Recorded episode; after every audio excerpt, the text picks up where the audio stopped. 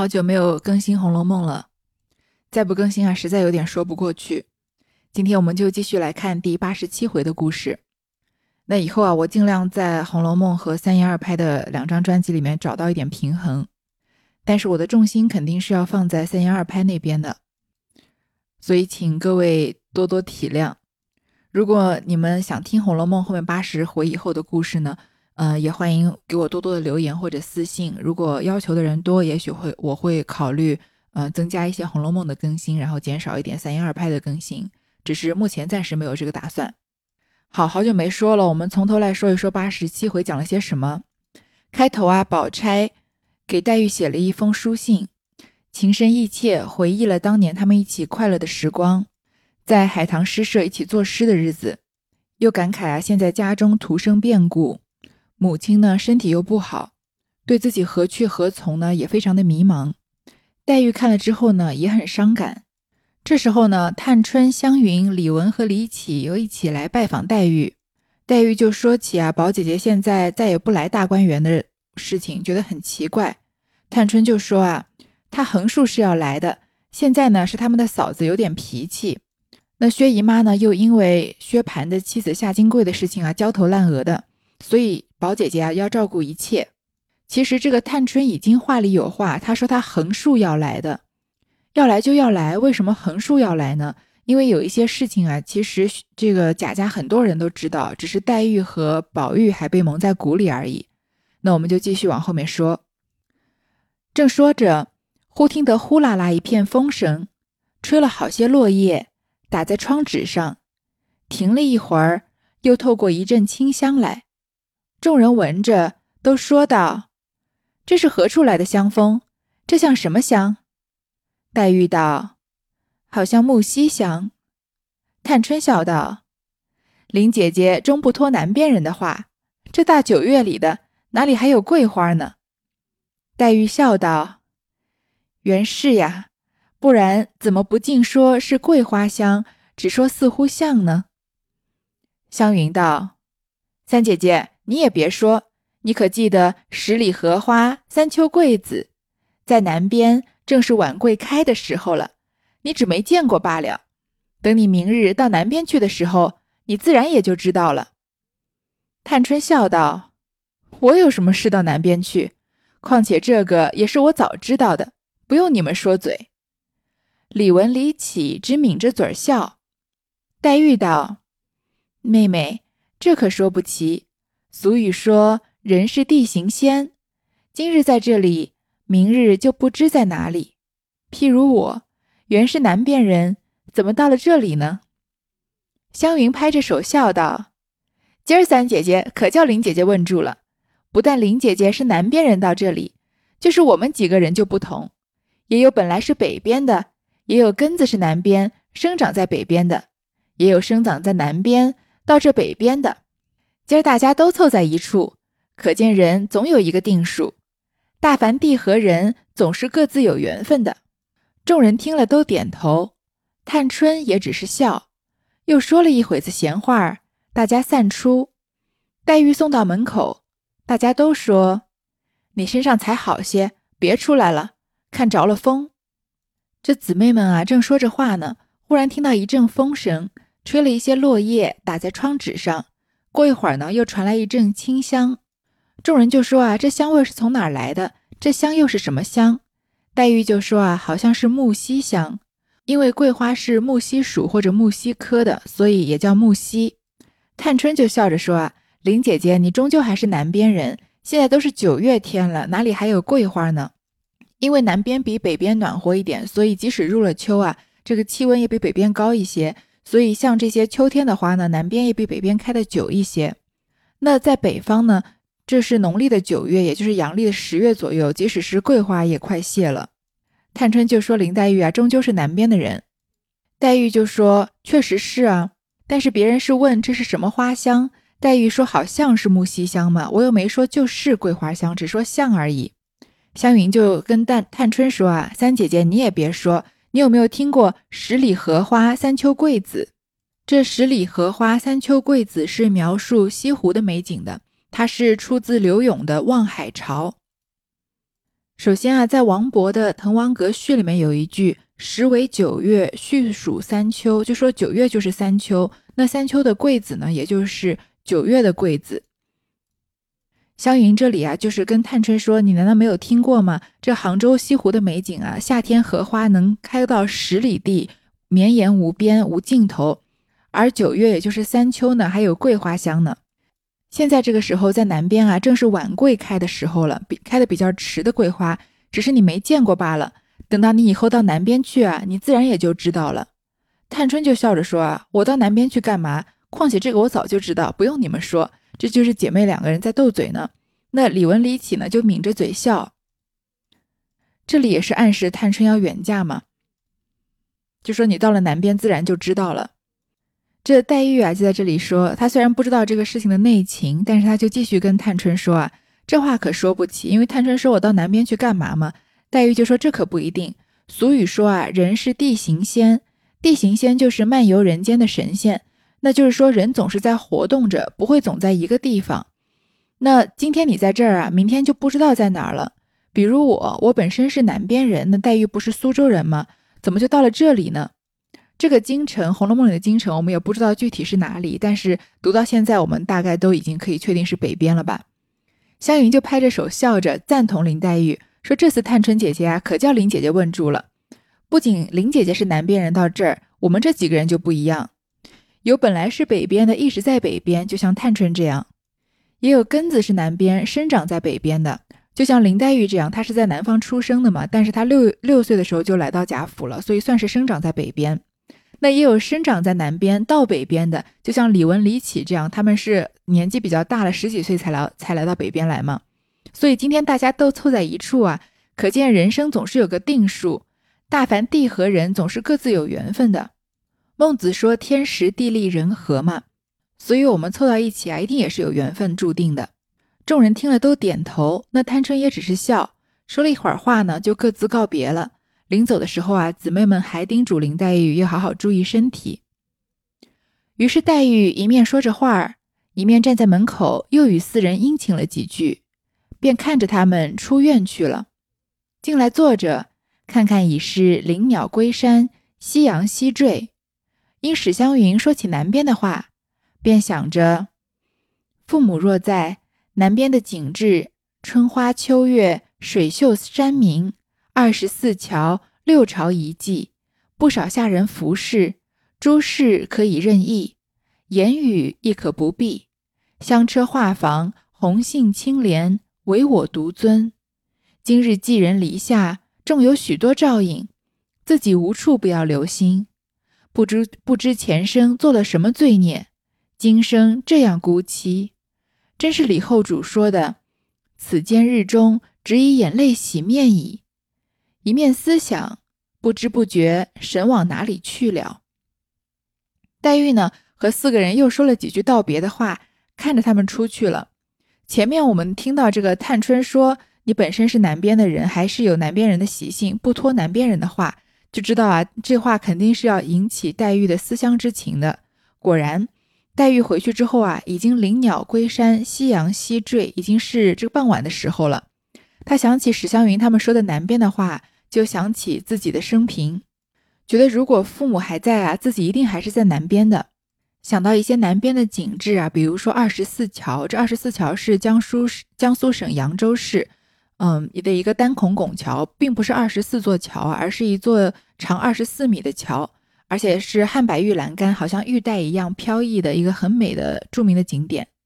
杜牧有一首著名的诗，说二十四桥明月夜，玉人何处教吹箫，也就是说这个美景了。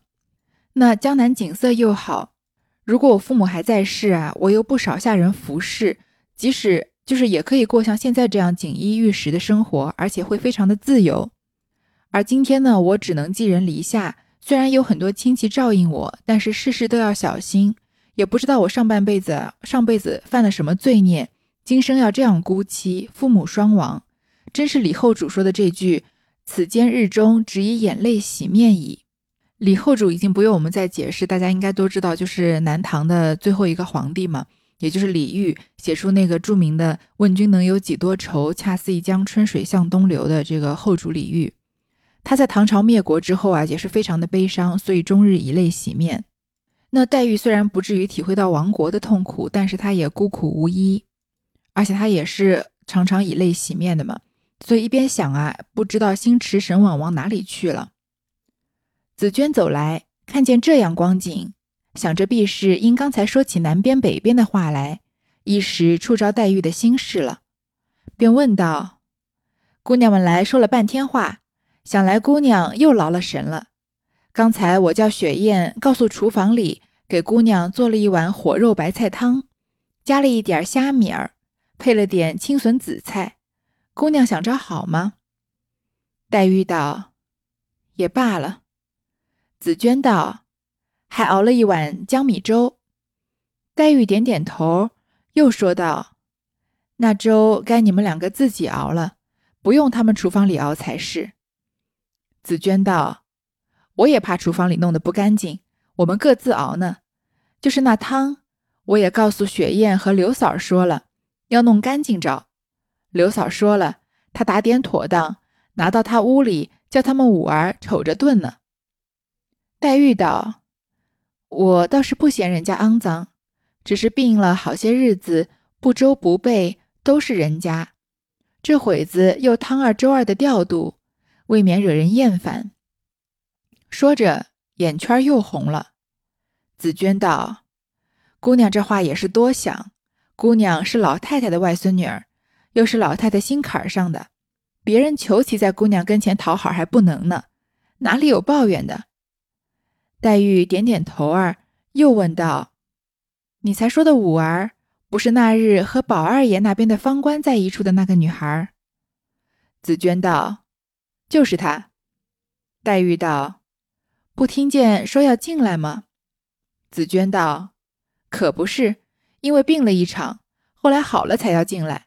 正是晴雯他们闹出事来的时候，也就耽搁住了。”黛玉道：“我看那丫头倒也还头脸干净。”说着，外头婆子送了汤来。雪雁出来接时，那婆子说道：“刘嫂叫回姑娘，这是他们五儿做的，没敢在大厨房里做。”怕姑娘嫌肮脏，雪雁答应着接了进来。黛玉在屋里听见了，吩咐雪雁告诉那老婆子回去说，叫她费心。雪雁出来说了，老婆子自去。这里雪雁将黛玉的碗煮安放在小几儿上，因问黛玉道：“还有咱们南来的五香大头菜，拌些麻油醋可好吗？”黛玉道：“也使得。”只不必累赘了，一面盛上粥来。黛玉吃了半碗，用调用羹匙舀了两口汤喝，就搁下了。两个丫鬟撤了下来，试进了小几端下去，又换上一张长放的小几。黛玉漱了口，灌了手，便道：“紫娟，添了香了没有？”紫娟道：“就添去。”黛玉道。你们就把那汤和粥吃了吧，味儿还好，且是干净，待我自己添香吧。两个人答应了，在外间自吃去了。黛玉呢，正在感伤身世的时候，紫娟走过来，看见这个光景啊，就想一定是之前在说南边北边的话，触着黛玉的心事了，就跟黛玉说啊，不要再劳神了。刚才雪雁呢，告诉厨房里给姑娘做了一碗火肉白菜汤。火肉呢，应该就是火腿的意思，加了一点点虾米，配了青笋紫菜，应该是既鲜美又清爽的一道汤了。那很适合黛玉吃。黛玉就说啊，也罢了。紫娟又说呢，还是熬了一点江米粥。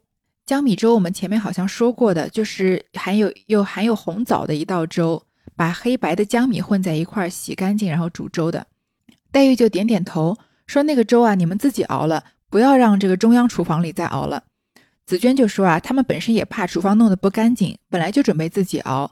即使是那个呃火肉白菜汤啊，他也让雪雁告诉这个刘嫂子了，要弄干净点。刘嫂就说就说啊，他打点好到屋里啊，让他们五儿瞅着炖呢，让刘嫂子的女儿刘五儿来炖。其实关于刘五儿的事呢，是高鹗在后四十回续写里面的一个重大的 bug。因为如果各位还记得的话，其实。这刘五儿呃，出场的时候是这个玫瑰露替换茯苓霜的那段故事，他出场的比较勤，就是说想要通过方官把他弄到宝玉那里去伺候的嘛。后来因为下人们的一番争斗啊，这个嗯一番操作，刘五儿最终也没有办法进宝玉的房里，那还大病了一场。而在第呃七十七回，这个俏丫鬟抱屈邀风流，美幽灵斩情归水月的这一段里面啊，其实已经借王夫人的口说过刘五儿死了。王夫人那个时候说啊，唱戏的女孩子自然是狐狸精了。上次放你们，你们又懒带出去，可就该安分守己才是。你就成精鼓捣起来，调唆着宝玉无所不为。这个话是对方官说的，方官就笑着辩说啊，并不敢调唆什么。王夫人就说啊，你还犟嘴！我且问你，前年我们往皇陵上去，是谁调拨宝玉要柳家的丫头五儿了？幸而那丫头短命死了，不然进来了，你们又连火炬党，糟害这园子呢。就是借王夫人的口啊，已经说刘五儿短命死了。所以后面啊，其实刘五儿本来不应该再出现。但首先呢，有一些一百二十回的版本啊，把这句话删掉了，就没让有刘五儿死，所以后面又出现。还有一种解读说法，这个王夫人是怎么说的？说是谁挑唆宝玉要柳家的丫头五儿了？幸而那丫头短命死了，不然进来了，你们又连火炬党，糟害这园子呢。就有人解读成啊，说那丫头短命死了的那丫头。并不是指柳家的柳五儿死了，而是那个挑唆宝玉要柳家的五儿的这个丫头死了。这个解释方法呢，就有点过于牵强了。因为王夫人这个口气说的调唆的人就是方官本人，他这个话就是对方官说的嘛。所以如果硬说那丫头不是刘五儿，我觉得这个说法不太能接受。所以在这里把这个刘五儿在后四十回再出现，我是把它当做一个 bug 看的。不过各位可以有自己的解读。总之，不管是不是呢，刘五儿就跟那个很神奇的鲍二家的媳妇儿一样，就是死而复生了。这会儿啊，正瞅着炖汤呢，黛玉就说啊，并不是说嫌人脏才叫我们这个小厨房里来炖这个汤的，只是我病了好久，所以给贾府添的麻烦也够多的了。如果这会儿啊，汤啊什么粥的都要一碗一碗的去要，那未免惹人厌烦。说着呢，就又红了眼眶。那紫娟呢，就赶快劝他。还是那一通老话劝他嘛，说你是这个老太太最疼的外甥外孙女儿，怎么可能会嫌弃你呢？别人上赶着巴结你还来不及呢。黛玉呢就点点头，就说刚刚那个五儿是不是之前和宝二爷在那边和方官在一处的那个女孩啊？就询问了她一下，说不是说她要进来吗？紫娟就说啊，本来要进来，后来病了一场，而且那个时候啊，晴雯正好闹出事来。因为这个事情是七十七回左右嘛，那个时候晴雯正好被赶走嘛，所以就耽搁了。黛玉也对他有印象，说这个五儿脸头脸倒也干净。这个时候呢，外面的婆子送了汤来，而且特意跟黛玉说啊，这个汤是刘五儿做的，没有在大厨房里面做，就怕黛玉嫌脏。黛玉呢也非常承这个情。雪雁啊，把黛玉碗里面的东西放在茶几上，就问他。说我们还有南边来的五香大头菜，拌一点麻油醋好不好？这就是相当于是个凉拌沙拉菜。那他这一顿啊，有肉汤，有粥，有这个麻油菜。那麻油拌大头菜，可以说是又清淡又丰盛了。黛玉说也可以，但是不用这么麻烦了。于是呢，就喝了两口粥，然后用瓢羹呢瓢了两口汤，所以并没有吃这个麻油大头菜啊。又问紫娟有没有添了香，紫娟说这就去添。黛玉就说啊，那剩下的汤和粥你们吃了吧，味道还好又清淡，这个香啊我自己来添吧。两个人答应了，就去外面自吃去了。这里黛玉添了香，自己坐着，才要拿本书看，只听得园内的风自西边直透到东边，穿过树枝，都在那里稀里哗啦不住的响。一会儿檐下的铁马也只管叮叮当当的乱敲起来。一时，雪雁先吃完了，进来伺候。黛玉便问道：“天气冷了，我前日叫你们把那些小毛衣服晾晾，可曾晾过没有？”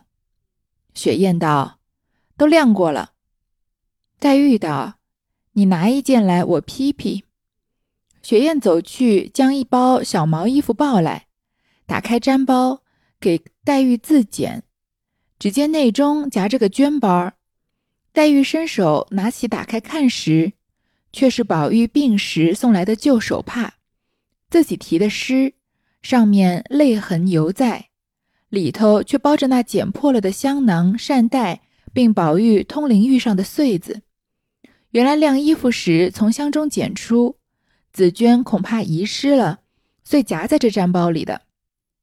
这黛玉不看则已，看了时也不说穿哪一件衣服。手里只拿着那两方手帕，呆呆的看那旧诗，看了一回，不觉的烁烁泪下。黛玉自己添了香啊，正坐着，刚要拿书看，这时候啊，风开始大了起来，把树叶啊吹得稀里哗啦的响，檐下的铁马呢也叮叮当当的乱敲起来了。这铁马相当于就是风铃吧，是。用挂在屋檐下面用铁片做成的装饰品，那风一吹呢，就会叮当的响嘛。黛玉就叫雪雁啊拿个毛毡的大衣来披一披，雪雁呢就连着包全全部给黛玉，让她自己挑。打开毡包啊，就看到很多勾起回忆的东西，里面呢有一个绢包，那是宝玉当时生病的时候送来的旧手帕，然后上面有黛玉的诗，还有黛玉的泪痕。这是在三三十四回的时候，各位应该还记得吧？有这个黛玉提帕三绝句，是嗯，宝玉在挨打之后和黛玉应该说是感情初步明朗化的一个呃关键的物品吧。黛玉在上面提了三首绝句，有这三首绝句在《红楼梦》里面不算是特别出名的这个诗句，但是也有几句是大家应该隐隐约约的能记得的。比如枕上绣边难拂拭，任他点点雨斑斑；还有窗前亦有千竿竹，不识香痕字也无。这个黛玉在手帕上提了三首绝句之后啊，他们就很少再像之前那样这么激烈的争吵了。所以这是很重要的信物。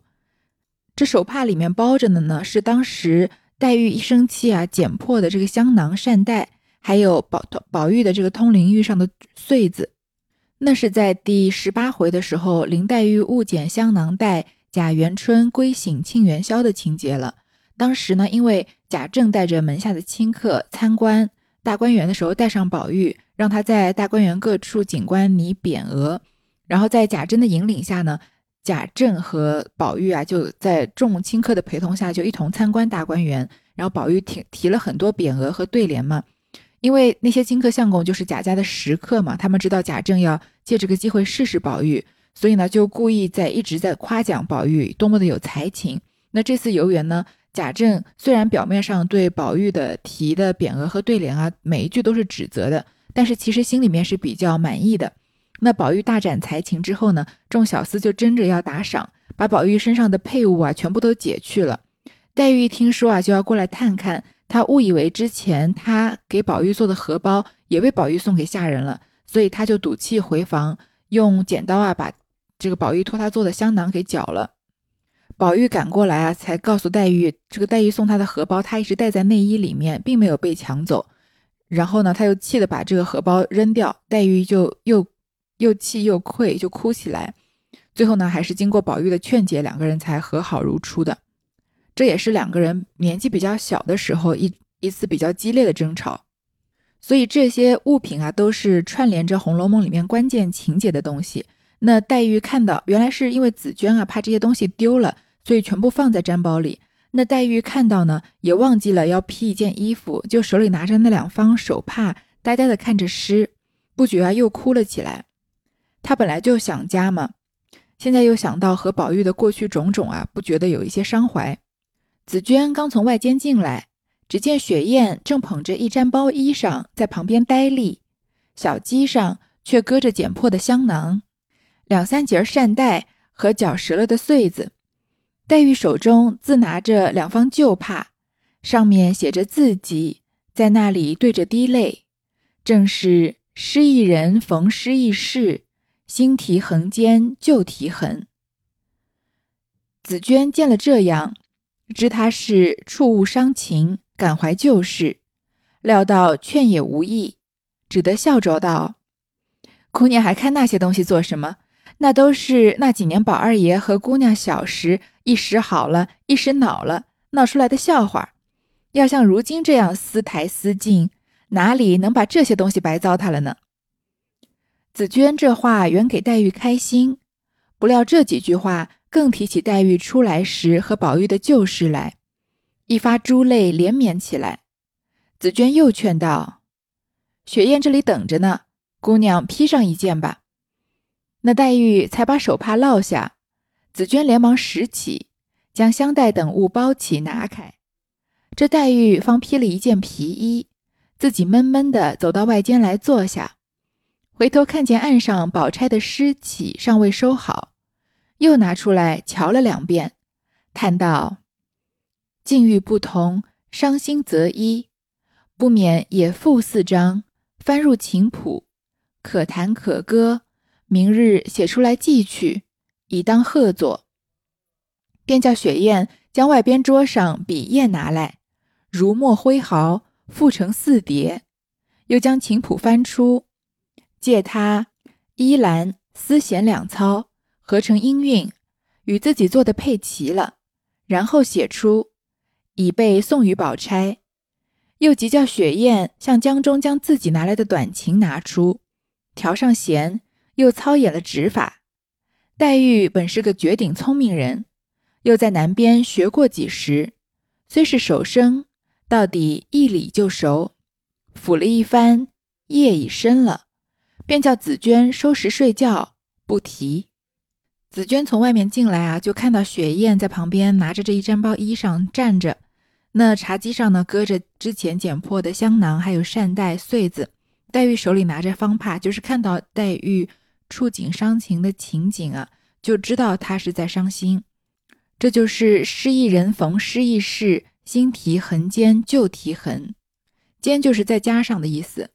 黛玉本来就在思乡，然后又看到了物品，又睹物思人，手帕上本来就有黛玉的泪痕，那黛玉又在哭，就是有心提痕了。紫娟看到这样啊，就知道劝她也没有办没有用，于是呢就笑着想要转移话题，就说看这个干嘛？这些都是以前的东西了。你们两个人现在这么互相尊尊敬啊，关系这么融洽，要是这个时候，怎么可能还像以前那样把东西都捡了糟蹋了呢？紫娟本来以为说这个话黛玉会开心，结果呢又让更让黛玉想起之前的旧事来，就哭得更厉害了。紫娟就又劝黛玉说：“雪雁等着呢，把衣服披上吧。”黛玉呢才把手帕放下来。那紫娟赶快就把东西收好，黛玉才披了一件皮衣，走到外间来坐下。这个这回的开头，黛玉不是在读宝钗的诗吗？所以她之前读的宝钗的诗啊，还没有收好。又拿出来看了两遍，他就想啊，自己和宝钗的境遇不一样，但是两个人的伤心是一样的，不如啊也赋四章，然后写入琴谱，这样呢写一首可弹可歌的这个回信给宝钗，明天寄出去，就当是贺宝钗的这个作品。叫紫叫雪雪雁啊，把外面的笔砚拿过来，就赋了四叠，又把琴谱翻出来，因为相当于是黛玉。给宝钗的回信是歌词，然后他用什么样的歌曲来，嗯，赋他这个歌词呢？就是依兰丝弦两操，依兰和丝弦都是琴谱，依兰又叫幽兰操，最早相传是孔子所作，嗯，琴曲是比较哀怨的，就是似诉似泣，如怨如愤的。思贤操呢，又叫泣颜回，那也是孔子所做的了，因为孔子思念颜回而做的。所以也是非常哀婉的，因为是悼念故人嘛。合成音韵，那黛玉呢自己把词曲都配齐了，再写出来送给宝钗，又让雪雁啊把自己的短琴拿出来。这个短琴是什么？我还真不太清楚。难道琴还有分长短吗？我倒是只听过铁琴。总之就是琴的一种吧。那黛玉调好弦，又操演了指法。她本来就很聪明的一个人。以前呢，又在南边学过一些琴术，虽然很久没弹啊，手已经生了，但是再练一练啊，就熟起来了。就夜里抚了一番琴，抚完之后呢，夜已深了，就让紫娟啊收拾睡觉。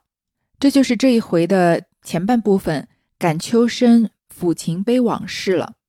说的是黛玉啊，由宝钗的一封信引发的一系列这个伤春悲秋的感慨。那这回就先读到这儿。